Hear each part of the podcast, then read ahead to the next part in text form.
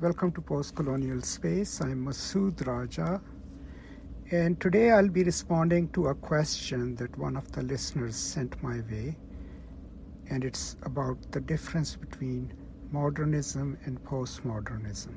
So I'll first play the question by the listener and by the fan of my podcast, and then try to answer it. Hi, uh, I was wondering if uh, you could do an episode uh, where you talk about the differences between modernism and postmodernism. Thank you. So, first of all, thank you so much for your question and for reaching out to me.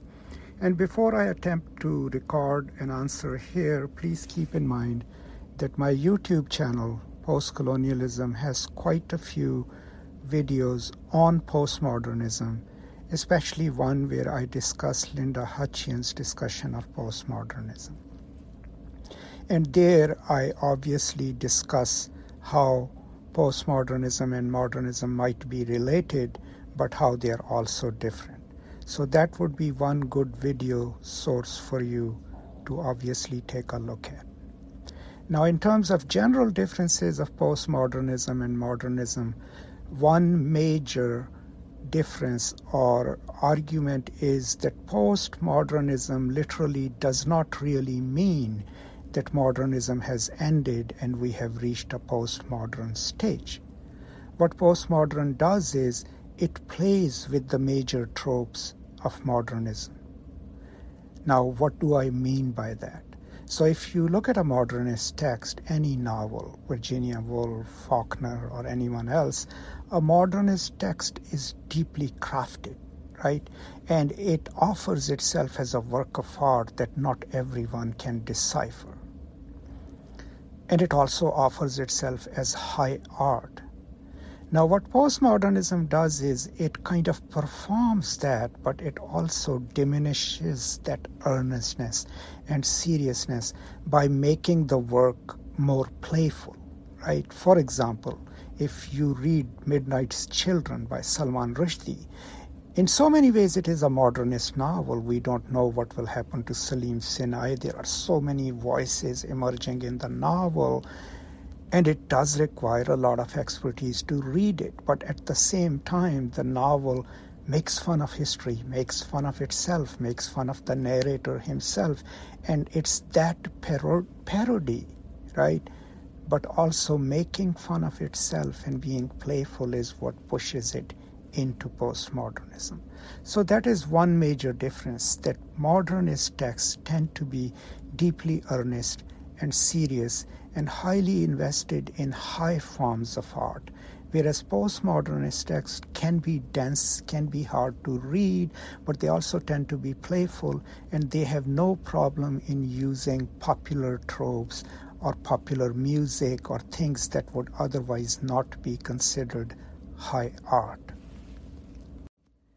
There is another scholar, Brian McHale, he has a book on postmodernism, and he argues that the main difference between modernism and postmodernism is as to what philosophical dominant they center.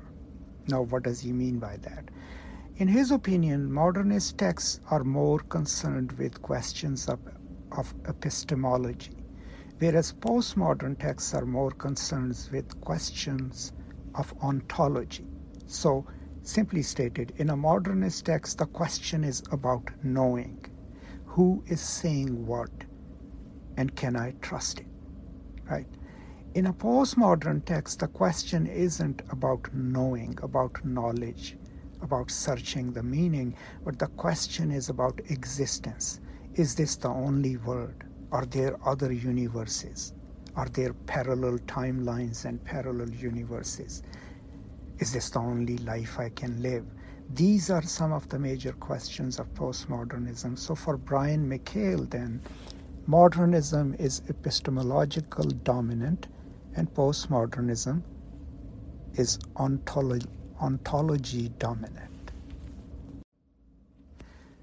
Another difference between modernism and postmodernism, also suggested by Brian McHale, is about thinking about the two in terms of their sister genres. So, what Brian McHale suggests is that modernism is akin to a detective story, whereas most postmodernist novels are closer to science fiction. So, how does he suggest that? What he says is that at the heart of every modernist novel, there is a secret that you have to read through to, to know about. Absalom, Absalom by Faulkner starts with that Miss Rosa has called Quentin, and she has a secret, right? You need to read 450 pages to know the secret. Similarly, there are other novels that do that.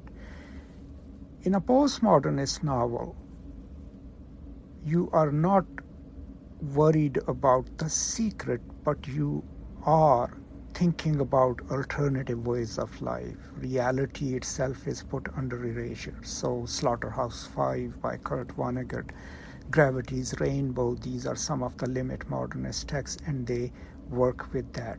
And if you read them carefully, you will immediately know that one is closer to the detective story, and the other's sister genre is science fiction. So, one last one that I would like to mention here, after all, I mean, I cannot exhaust the topic here, is the, that in modernism there is a clear distinction between high forms of art and popular art, and popular art and work is not considered worthy of attention or worthy of inclusion in a modernist work of art, in a modernist work, work of fiction. In postmodernism, the distinction between high and low art is absolutely erased in terms of generic forms, but in terms of also what is considered art and what is included in a book or in a painting. So that distinction also kind of differentiates postmodernism from modernism. Now, there are different ways of doing it. One is that postmodernists would simply do a parody of a modern novel and just kind of make fun of it and play with that. The other is pastiche, where they rework a modernist novel, but it is done by way of an homage and it is done respectfully and not in a parodic form.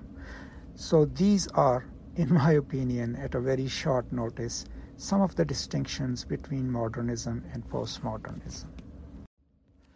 Overall, though, the most important thing to keep in mind is that postmodernism doesn't necessarily have its own episteme.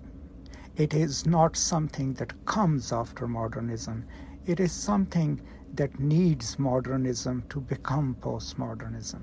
And then it complicates it by various formalistic, artistic, and other modes of altering modernism, its tone, its earnestness, its mode of storytelling, its mode of dealing with time and existence and the life. And so these are some of the basic assumptions and differences between modernism and postmodernism. But I, as I suggested in the beginning, I do have more comprehensive engagements with postmodernism and modernism on my YouTube channel, and I would highly encourage all of you to kindly go there and try to watch those videos and then send me your questions if you have any. I hope this was useful to you. Thank you so much for being a part of my life, and I'm deeply grateful for, for that.